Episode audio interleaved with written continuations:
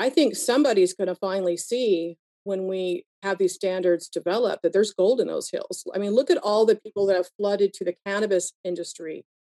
And it is now a thriving industry that is respected. Welcome to the Tiny House Lifestyle Podcast, the show where you learn how to plan, build, and live the tiny lifestyle. I'm your host, Ethan Waldman, and this is episode 181 with Janet Thome. Janet and I have been talking for a while, and we decided that it's finally time to pull back the curtain on the efforts that she has been working on for the last several months and do an interview on the Tiny House Lifestyle podcast. Janet is the founder, president, and treasurer of Tiny House Alliance USA and is currently leading an exploratory initiative to develop new global building standards with ASTM. Now, before your eyes glaze over, I encourage you to stick with this show because Janet does a great job of explaining what ASTM International is, what standards are, how they would impact the tiny house building industry, dwellers, uh, DIYers, not just in the United States, not just in North America, but across the entire world. It's a really exciting effort. I think there's a lot of potential here, and we need more people to get involved. We need advocates, we need stakeholders to join join not the fight but join the process. And i'm excited about it. So i hope you stick around for this interview with janet thome. I want to tell you about something that i think will be super helpful as you plan design and build your tiny house. Tiny house decisions is the guide that i wish i had when i was building my tiny house it comes in three different packages to help you on your unique tiny house journey and if you're struggling to just figure out the systems for your tiny house, you know, like how you're going to heat it, how you're going to plumb it, you know, what construction technique are you going to use, like SIPs or stick framing or steel framing? Tiny House Decisions will take you through all these processes systematically and help you come up with a design that works for you. Right now, I'm offering 20% off any package of Tiny House Decisions. For listeners of the show, you can head over to thetinyhouse.net slash THD to learn more and use the coupon code TINY at checkout for 20% off any package. Again, that's thetinyhouse.net slash THD and use the coupon code TINY for 20% off.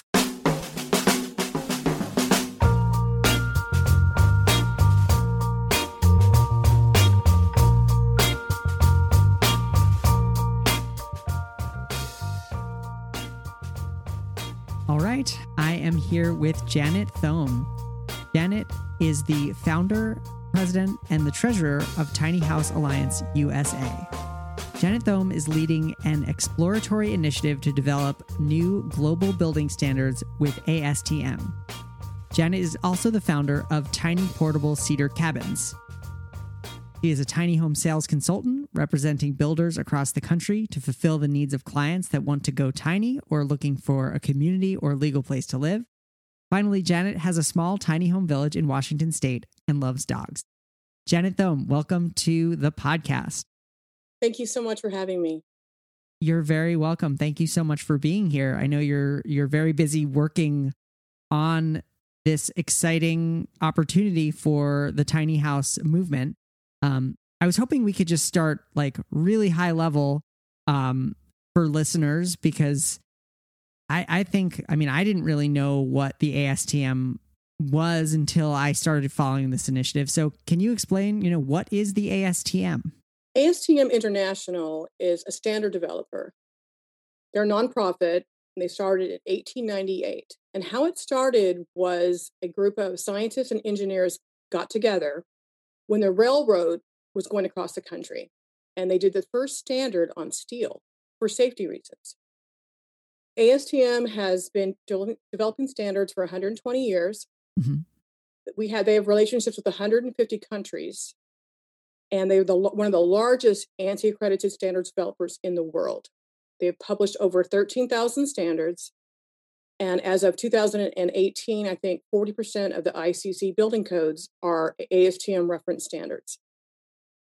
Wow. Okay. So that means that like the ICC building codes basically are like, is it just like word for word the the standard, or does it just kind of reference what the ASTM says?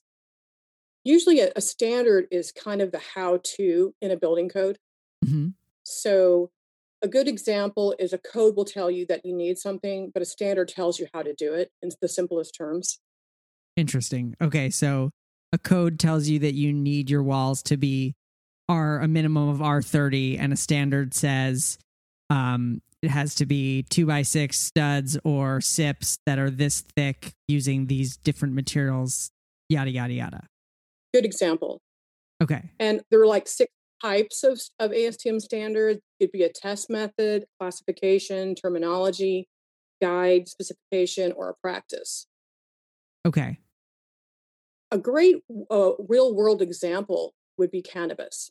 Okay. Cannabis has a committee with ASTM, and they are, it's very exciting if, if everybody knows that industry. Very similar to our industry, kind of a rogue group, don't regulate me kind of group. Who does that sound yeah. like? right? yeah. Um, and, uh, and what's impressive is they have 900 members in 30 countries, and they have nine technical committees, and they have 75 standards in development right now. Okay, so what's what's so exciting about this industry is they now have standards for test methods, cultivation, dispensing, lab testing, analytical me- methods, quality assurance, devices, security, packaging, pharmaceuticals, uh, government liaison, and this is global. It's very exciting, and this is the potential that the tiny house industry has, mm-hmm.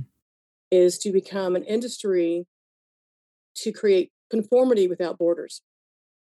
Okay. Can you say more about that? Like what can you say more about what the opportunity is for for tiny houses around the world with with these standards? We don't right, right now we're using RV standards. Mm-hmm. So mm-hmm. the RV industry feels that we are co-opting their standards.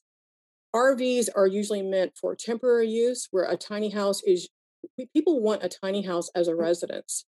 And with this crisis right now with needing 7 million affordable housing units yesterday. Tiny houses could be an answer for affordable housing, and it's very needed. And uh, so we don't have standards. So we have a mosaic of rules and laws all over the country, and we have no uniformity. Perfect example in Minnesota, you can build to a HUD code, modular, or site built. They don't allow an, the park model standard, even though a lot of the builders step up the minimum requirements of it that RV stipulates. Because as you know, a lot of the builders are built with it, could be uh, basically a house. The quality mm-hmm. of the builders are out there, but there's not trust because we don't have our own standards, and so we're we're you know kind of pitted here and pitted there, and you know like in California, there's been a lot of great progress. You know, with tiny houses in a backyard where you can do it to an ANSI or an FPA standard but then other parts of the country that are more conservative don't want that approach. But it couldn't be a better time with a lot of the states getting rid of the single family dwelling stipulation and and they're trying to find uh, solutions for housing mm-hmm. and they're desperate for it and who who's going to mandate these standards are going to be the city council members the mayors the county commissioners that's who's on our side to get these uh, standards developed. Mm-hmm. Because as you know, if you've ever looked into this, they will spend two or three years in think tanks and affordable housing summits. And we all come back empty handed from the meetings because we don't, we still don't have our standards that, you know, can, uh, which will create financing for us, which is very needed.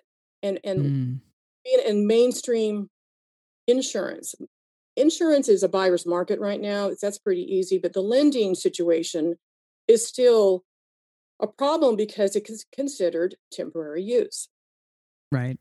Yeah. No, that's that is true. We're 10 I mean, we're like over 10 years into the modern tiny house movement here and it's still very difficult to get a loan to build a tiny house. It really is. I mean, Liberty Bank of Utah is one of the best, but unfortunately, uh-huh. they cannot give the loan uh, until after it's built. And the mm. builders in a situation where they've they maybe they've gotten twenty percent down, but they can't build a tiny house for twenty percent down. So they they have to float that money, and you know they have to get a line of credit. So I think somebody's going to finally see when we have these standards developed that there's gold in those hills. I mean, look yeah. at all the people that have flooded to the cannabis industry, people with a lot of uh, financial capabilities. And it is now a thriving industry that is respected because of the uniformity. Yeah. And the tiny house industry has that same opportunity here. Can you speak to how, you know, how this process works from start to finish and kind of where we are in it? We have been speaking to new business development with ASTM since uh, February. I've okay. been speaking to them previous to them because I had to show them first our need for standards. And I think we are the poster child of an industry that needs standards because that's what ASTM does. What ASTM does is they bring experts of an industry together and they go through a they, they create a forum to facilitate a fair process uh, to write develop voluntary consensus standards.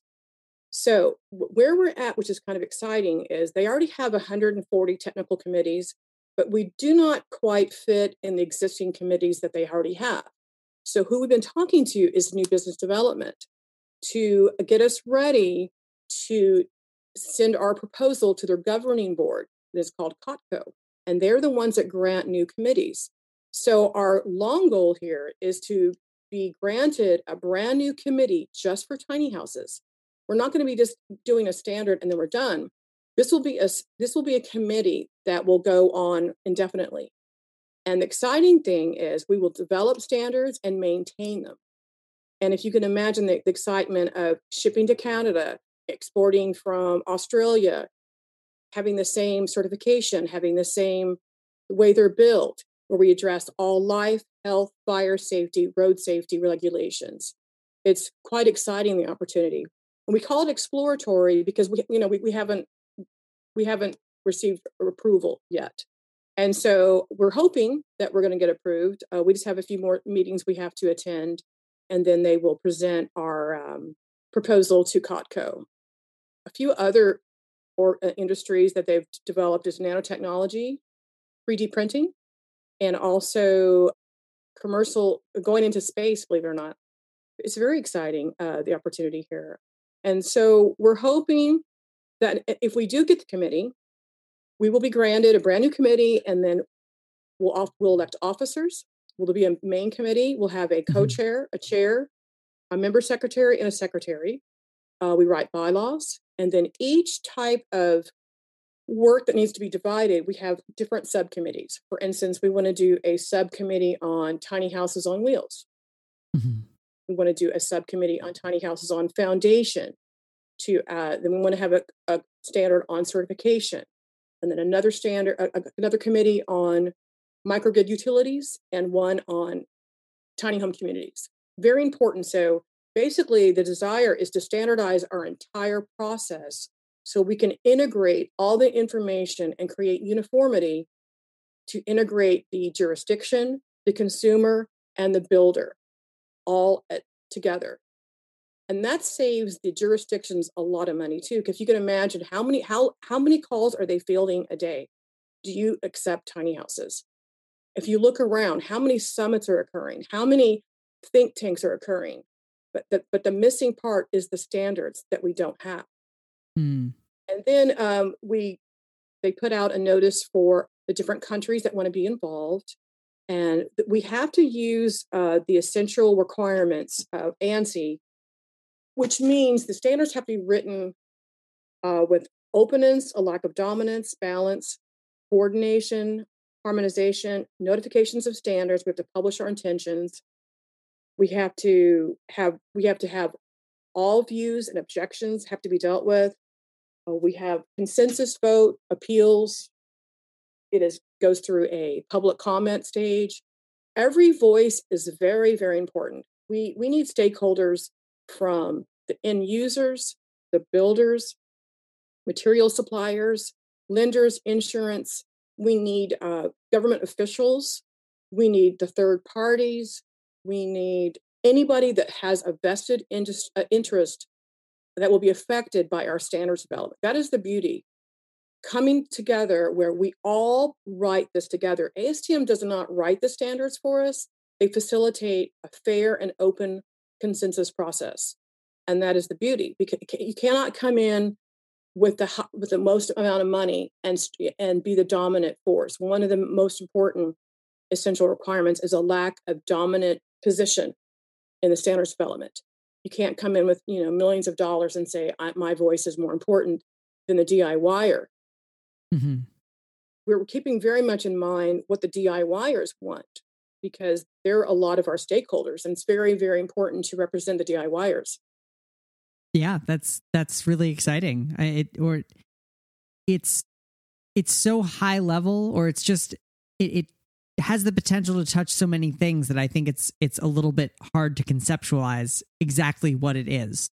Um, would the standards, for example, speak to I don't know how to safely ventilate a tiny house or what the minimum insulation is for a tiny house? Um, Absolutely. Okay. Um, yes, yes. Like for instance, on the tiny house on wheels standard, it, that uh-huh. will address all all life, health, fire safety, road safety. In fact, NFPA will, as you know, when we get this rolling, if and when they will come in and help us. That's the beauty. We don't have mm-hmm. to reinvent the wheel. We we can reference other standards. You know, we don't have to start from ground zero. Uh, we can reference other standards, and obviously, all the most important is life, health, fire safety, and road safety. Uh-huh. And we need to do a, we're going to also do a standard for tiny houses on a chassis, which is very important. We're, we're seeing so, seeing so many unsafe things happening uh-huh. uh, that we keep hearing about. I don't know if you hear about that a lot, Ethan, but you know, people you know buying tiny houses and they don't have enough axles, they can't move their house, or the house is falling apart, or uh, someone didn't use a vapor barrier there's just it's it's a constant problem and you know we there's so many people that want to be in this industry so it's just time for us to grow up and become a substantial industry. This gives us an opportunity to grow as an industry and have a fair and open market and and create housing for people that are desperately in need. Yeah. So who are the stakeholders right now and and who are you looking for or who is the process looking for to, to be represented? We have uh, a lot of the uh, uh, we have a, a lot of the third parties agencies that are with us which is very exciting because they all have experience in standards development they do the testing inspection certification for modular manufactured homes part mm-hmm. models and they, they understand that process i mean these are like uh, PFS TECO and Radco, they have uh, you know 40 they have 35 to 44 years in the industry. Very very exciting. We have a lot of different builders. Uh, we have a lender as a stakeholder. We have different countries that are involved in the Australian Tiny House Association. We have the New Zealand Tiny House Association, uh, Tiny Home Alliance Canada. We have uh, the Washington State Tiny House Association and many many lifestyle tiny home communities. I'm trying to think who else. Um, just a, a modular builders. Mm-hmm. We have SG Blocks, which is an amazing modular builder that had the very first ICC tested ESR for container homes. Mm-hmm. So the expertise that we have is amazing. We have P- PSE consulting engineers uh, Nabil Taha is an engineer that has 40 over 40 years experience in structural engineering. Mm-hmm. And so we have we have the architects. We have Paul Nayulasi with uh, Diggs Prefab, and he's he practices architecture and has a manufacturing facility in, in California. So the our, I mean our standards will obviously be only as good as the as the as the people that write them. Mm-hmm. And in fact, one thing I, I didn't get to finish when I was describing the committees is each committee will have a task group. The task group will do the heavy lifting and actually write the standards. And uh, that's we we really have the quality of people to get this done.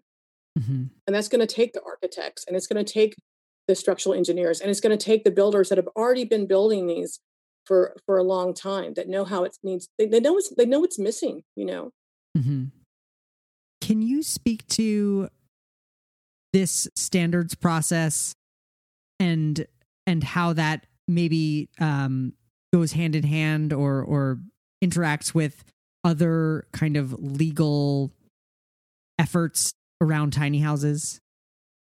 Okay, so just say that again. Just um, how how this ASTM relates. You explained it a little bit before of how it it relates to to ICC codes and things like that. Well, one thing that we're going to do possibly in our proposal, and our proposal basically is just we got together and wrote a proposal to present to COTCO as is in once the committee, if and when it is officially approved, will have to be rewritten and balloted and voted on again. Mm-hmm. But one thing that we we do want to do is we want to perhaps write a standard that complements and supplements Appendix Q Tiny House. Uh, Appendix Q Tiny House was approved for inclusion in the 2018 IRC. They pro- provide regulations for standards for tiny houses on a foundation, 400 square feet or less. And so, not to be in conflict with that code, we have to do this carefully because that code has been that has been adopted in more than half the country already. It's been mm-hmm. it was very very well received. I call that our crowning achievement for the industry. And what we want to do is how we're not in conflict with that is we create a standard that meets the code requirements and complements it without being in conflict with it. Mm-hmm. In other words, mm-hmm. we could add diagrams, we could add testing, we could add a checklist for inspectors, we could do a white paper, and then we can take that standard and then we could create a new standard and reference that for the rest of the world, not to be in conflict because most of the world does not have an Appendix Q tiny house. Or they don't have a standard for tiny houses on a foundation. So, and this is going to be um, that is that is one thing. Another thing that's very important for you to know is we've got some major uh, letters of endorsement for in the state from the state of Colorado mm-hmm. from Chris mm-hmm. Kennedy and from Cathy Kipp from the House of Representatives in Colorado endorsing what we're doing. What this does, they want they want to create housing, and what's really exciting is Chris Kennedy is actually promoting the use of definitely the tiny houses on wheels. So that's very important. So how that ties in is a is a standard can be adopted into a law or like I said, a model act or land use. And that's this so that's how these standards become adopted and approved and become real for our industry and we mm-hmm. have we're mm-hmm. going to have some help because because that way they don't have to figure out if you if you ever if you just google the amount of meetings that are occurring across the country trying to solve this issue and and and trying to find you know what works i mean a perfect example is uh, sitka alaska they did this amazing ordinance uh, in 2019 and I talked to the planner. It was pretty exciting to see. And he, he told me he was trying to do some research and he couldn't find anything. It was, was all the information is all over the place. Mm-hmm. So he wrote mm-hmm. an ordinance where you could build a tiny house on a on wheels from the floor joist up to Appendix Q and have a third party certified that adheres to that chassis to an engineered, you know, trailer. Okay. And that was very innovative. And that sounds and it sounds very simple, doesn't it?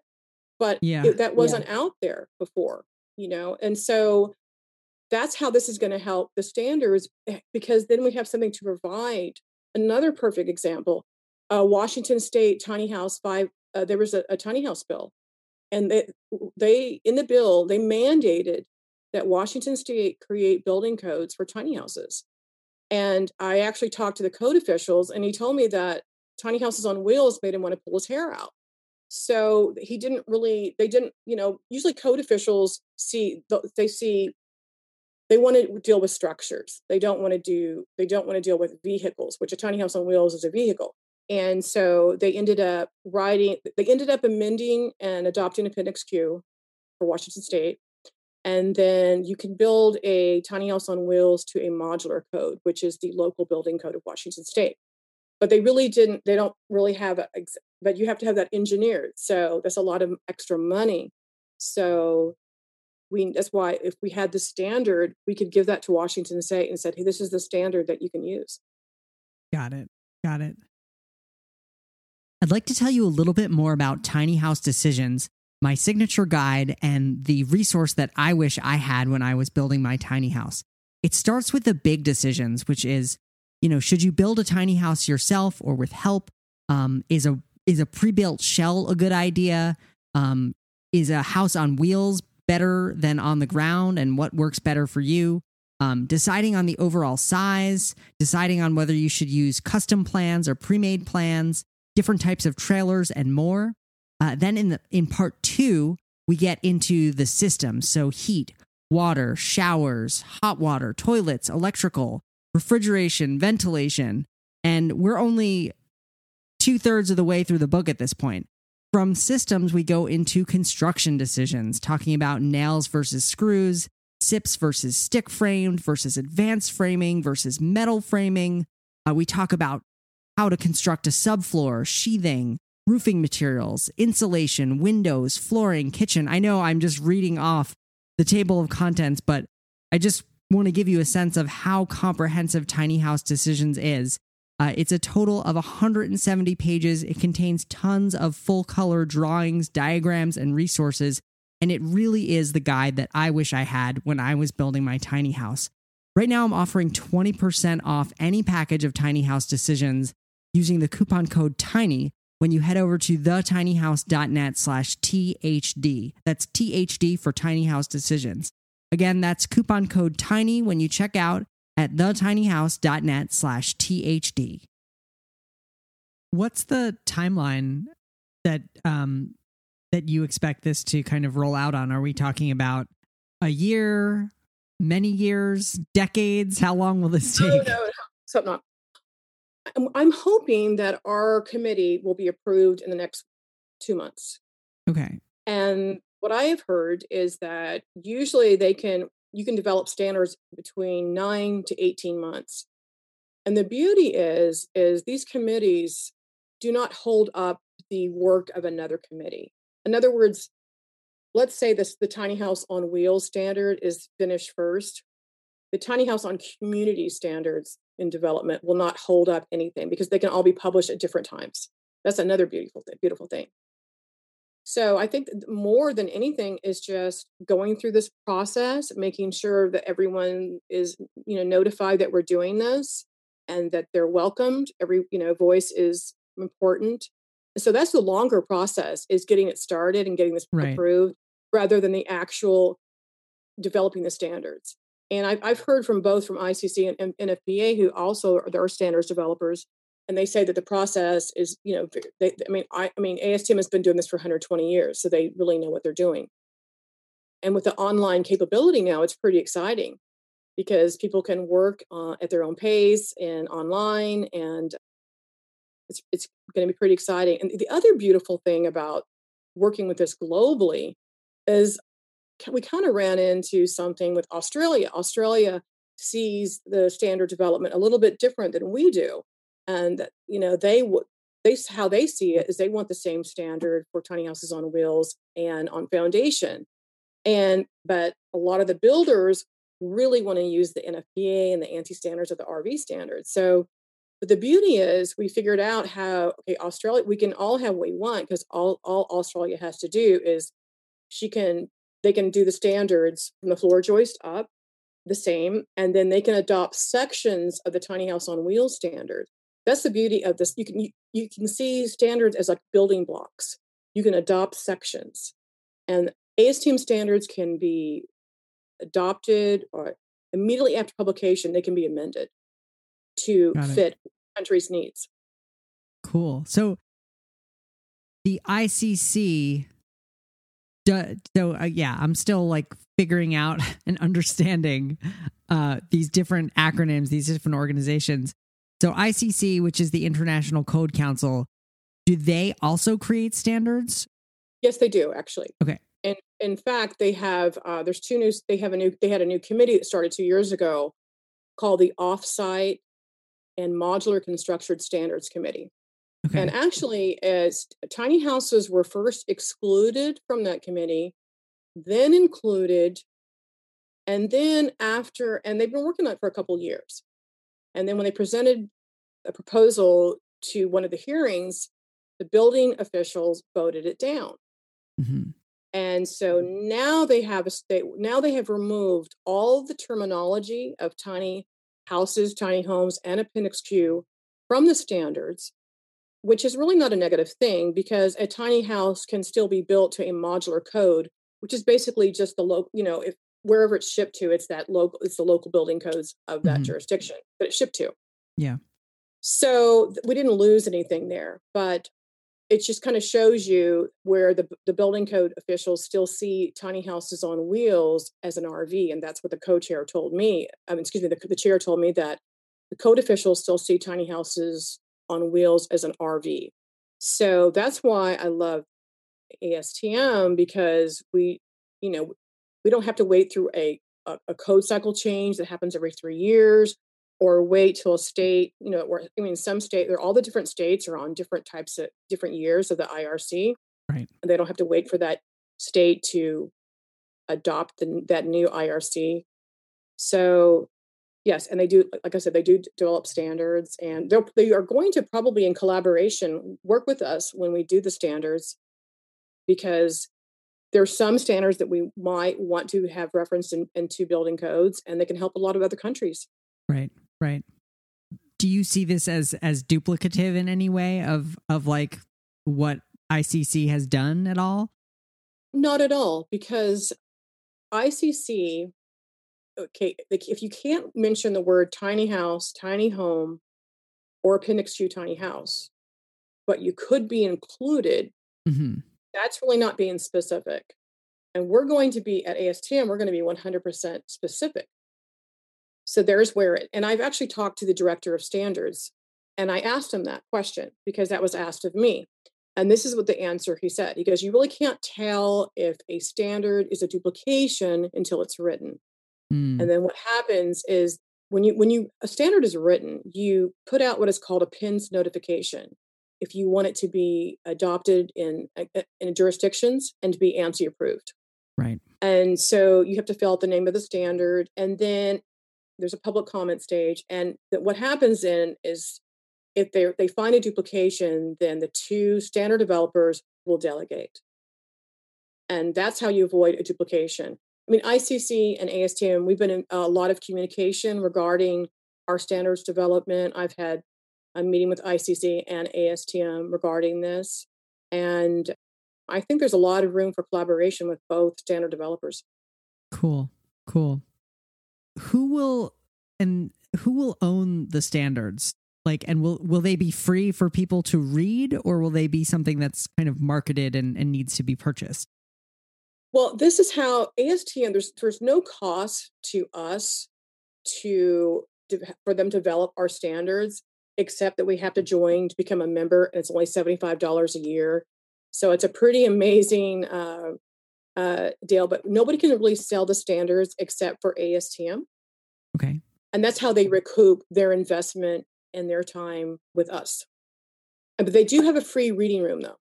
Like a physical location where you can go to read them? No i think it's online. It's, it's yeah it's oh i guess if you're in uh, pennsylvania you you can but there's a free you know access online.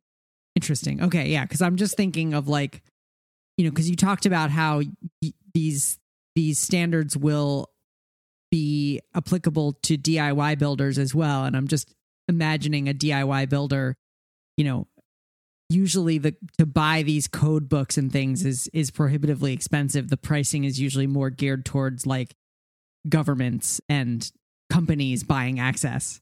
No, I don't think they're they're actually I haven't really I don't think they're actually all that expensive. And okay. One of the standards that we want to develop was is a global assurance program, uh, mm-hmm. a quality assurance program, which every builder, when they are certified by a third party, that's one of the requirements that they have.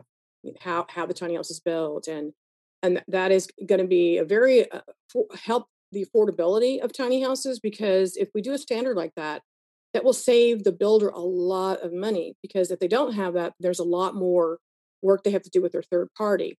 And the third party will approve this global assurance manual that each manufacturer has to have. And so I don't think it's going to be that expensive. Mm-hmm. I don't know how I don't know how this is going to, to work. I mean, is the and usually a DIYer might want to be certified by a third party, and that could possibly be included in their in their cost. You know, all everything is up in the air. I can't. That's just an example of what could happen. Right.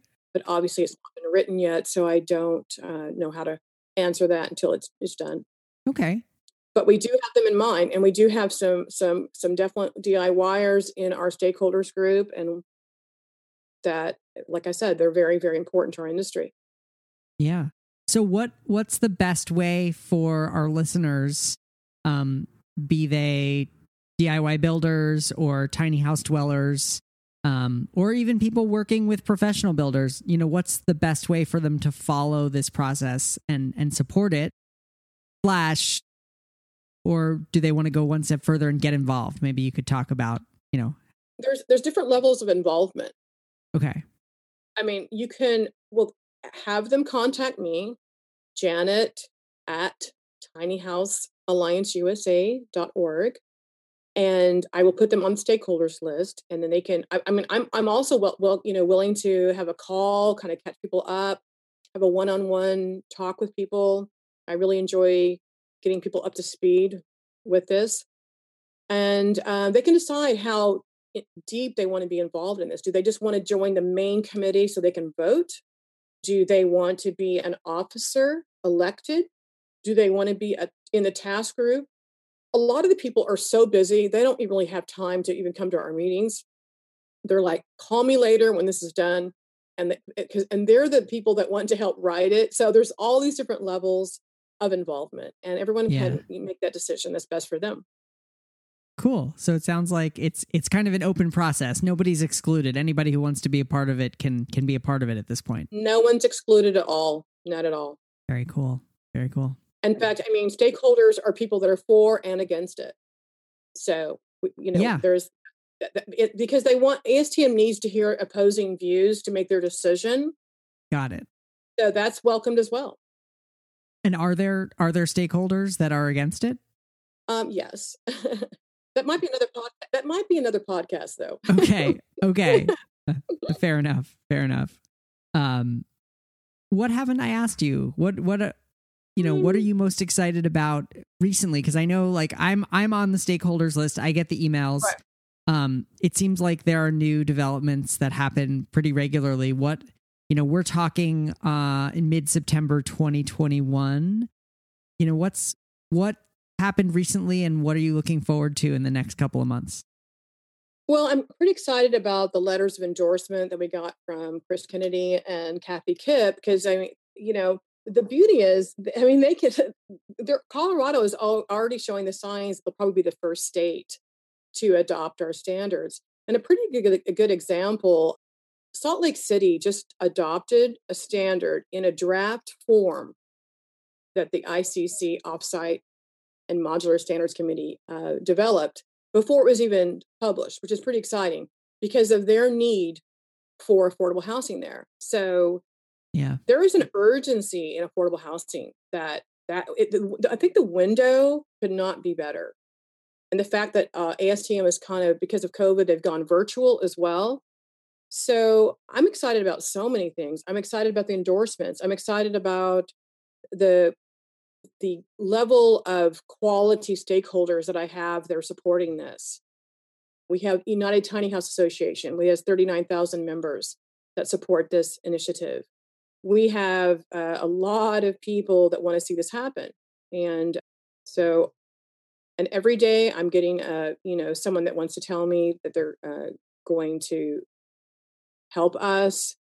I've got a new stakeholder from Finland, which is very exciting. mechanical engineer. Cool. I don't know. I think I think I guess the last thing we haven't talked about is maybe like what what what what how do we see the future when this is all said and done? Sure. Yeah. Let's let's go. Let's go out to the let's future. Look, let's look at that. Let's look at that future. Okay, that future. Uh, once again, I'll I'll compare it to the cannabis industry. We will have mainstream financing because you know as i was listening listening to a video just recently about the cannabis standards. I really urge you to do that, Ethan. You'll enjoy those. They're talking about how now that cannabis is becoming uh, standardized, having standards, is attracting the people in the industry with huge amount of financial input for the industry. And I feel the same thing will happen for the tiny houses. Someone's going to finally realize, oh my gosh, there is there is you know gold in those hills, mm-hmm. and get into our industry and let's let's have some financing and have some you know it'll also you know hopefully I, I mean I for me personally I love an open market because it keeps everything a little bit more affordable.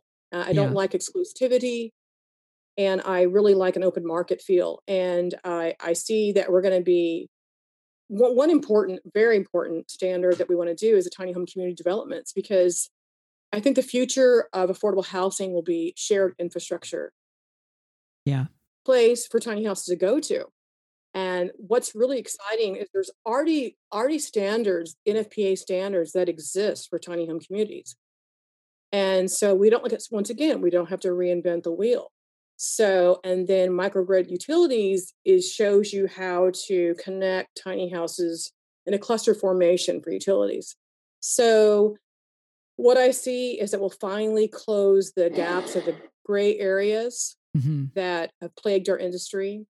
Where, I mean, where can you fact check what is really real and what's correct? You can't with our industry because of our mosaic of laws. And uh, it, I want to trade all those hours that the the officials are spending on summits and the think tanks and answering the filling the calls on saying yes here's our tiny house ordinance. Yes it's allowed because we have faith in the life health fire safety and road safety.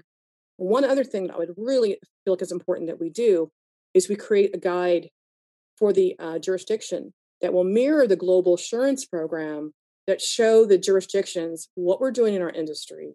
Mm-hmm. In other words, you know, the, the manufacturer needs to get a world manufacturer ID number. They need to become a dealer. They need to, you know, have that chassis engineered. You know, things like that. Has it's all lined up for the jurisdiction in a uniform, integrated information, uh, tribal knowledge. They call it. I think. So that's what I'm looking forward to. An industry that's grown up. Yeah, well, um, thank you for your effort in in doing this work and and kind of hurting these cats to get this industry on that path to growing up. Yes, thank you. It's had it's had some challenges. yeah, I'm I'm sure. I and you know, it I think I'm still just struck by I think it's kind of cool that you know, nobody can say, "Hey, this we're being excluded" or like we don't like this idea because if they don't, they can become a stakeholder and express that. I think, and I think that's pretty cool. Absolutely. And if you don't like the proposal, we you know, one thing we did here, they, they said the proposal was too broad. Well, you know, if we it has to be broad, we're going to get a committee that lasts indefinitely. Like, mm-hmm. you know, cannabis has 75 standards in development. It's pretty exciting. The opportunity. Yeah. And the other exciting, exciting thing is, you know, what haven't we thought of? I mean, why does a tiny house always have to be on a foundation or a chassis? What is that? Is there something in between, like a retractable trailer or something? Look at the look at the cost of a chassis. Yeah, there are some companies doing it, and it's right. really exciting. I know that. And what's exciting is, you know, ASTM standards are not just always about the construction, or they're about lifestyle changes. They're I want to do in the future standards that for multi generational aging in place yeah. You know, wonderful standards for ADA compliant houses, 3D printing, because uh, ASTM has done a lot of standards for 3D printing, and we could do a standard for a 3D printing tiny house. So there is room for innovation, there's room for invention, there's room for future thinking. In fact, if if someone out there has a standard that would fit a tiny house, you know, for, the tiny house industry, we can actually write a standard for their product in our standard development. How exciting mm. is that? So that's what I want people to get excited about because why do we have to just always put it on a chassis and then you have to put it on a foundation? Sometimes you have to put it on a chassis and a foundation. Well, and there, I want to also mention we have some pretty cool um, stakeholders that have some innovative foundation systems. There is a product called Diamond Pier Foundation, and uh, all ground the stop digging ground screw, screws. Mm-hmm. Both of these companies are stakeholders, and what's really amazing about these foundation is they can be a tiny house can be movable, permanent, and mobile again because these foundations mm-hmm. are movable. So that way we can keep our hybrid stra- status. Yes, we're uh, we're hybrid, but we can we can meet the requirements of a jurisdiction. And then later, if we want to move again, we can move. Yeah, and we can t- remove the pins from the Diamond Pier Foundation, and uh, off you go. I'm sure it's not as simple as that, but anyway, I just if anybody's listening here and you've got an invention and you have a, something you want to create, it's time for us to be inventive. Yeah, very cool. Very cool. Um, well, Janet Thome, thank you so much. I, I loved that. You know, we were talking, doing our standard sound check, and and you explained how to pronounce your last name is like the word home with a T in front of it, Thome, and there's T, tiny home. It's right in your name. I know it's pretty. I, I, never even thought about that until someone pointed that out to me recently. M- must be a destiny thing. yeah, yeah. But I love this industry and I really, really want to help the phone calls that I get every week, you know, saying that I'm being priced out of my rental home mm-hmm. or I want a mortgage or I, you know, I'm to, I'm 80 years old and I'm going to go live in my car. I mean, mm-hmm. I, I want to be a part of that solution. And I feel like it's going to take all of us to be a part of the solution. Yeah. And I feel like ASTM is going to give us a path to create. It's I, feel like it's going to change the uh, the face of affordable housing forever. Cool, cool.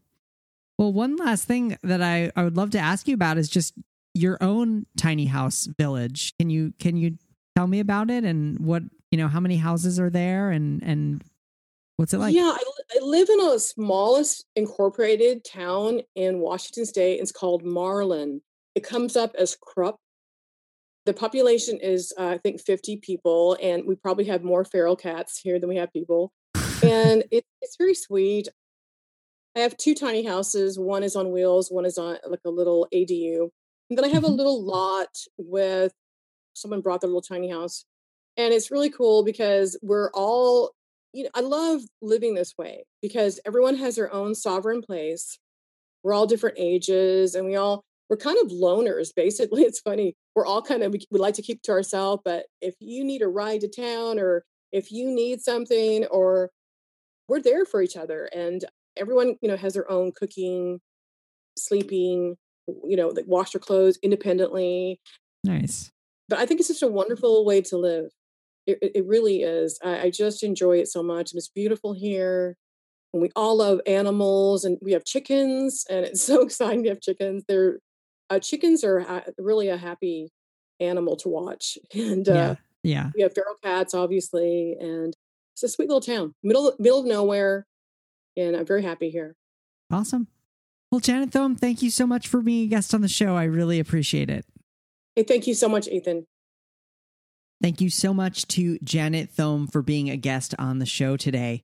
You can find the show notes, including a complete transcript and a lot of supplemental information. Janet publishes long, researched, and cited blog posts about her efforts, and I'll link to a few of them that help explain where things are. Uh, all at the show notes page at thetinyhouse.net slash 181. Again, that's thetinyhouse.net slash 181. Well, that's all for this week. I'm your host, Ethan Waldman, and I'll be back next week with another episode of the Tiny House Lifestyle Podcast.